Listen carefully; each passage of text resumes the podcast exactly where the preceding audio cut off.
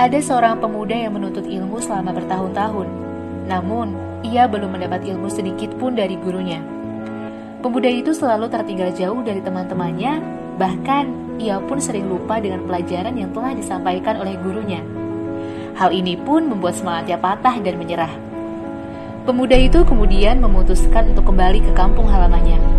Di tengah perjalanan, hujan begitu lebat, hingga sang pemuda itu memutuskan untuk berteduh di sebuah gua. Di dalam gua itu, ia mendengar suara yang tak kunjung berhenti. Rasa penasarannya pun membuatnya ingin mencari tahu asal suara itu. Hingga ia merempukan air menetes di batu dan membuat batu itu menjadi berlubang. Ia pun berpikir, bagaimana mungkin batu itu bisa terlubangi hanya dengan air yang terus menetesinya? Ia pun berpikir kembali tentang apa yang terjadi pada dirinya. Jika batu yang keras saja bisa berlubang karena tetesan air, mengapa saya tidak?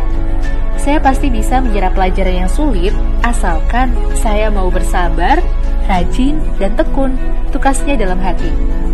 Sang pemuda tersebut mengurungkan niat untuk kembali ke kampung halamannya, dan ia pun kembali untuk menuntut ilmu di tempat semula. Hingga akhirnya, ia menjadi pemuda yang alim, mempunyai banyak karya, dan menjadi panutan serta mendapat julukan Ibnu Hajar. Kisah ini memberikan inspirasi yang sangat luar biasa untuk kita semuanya.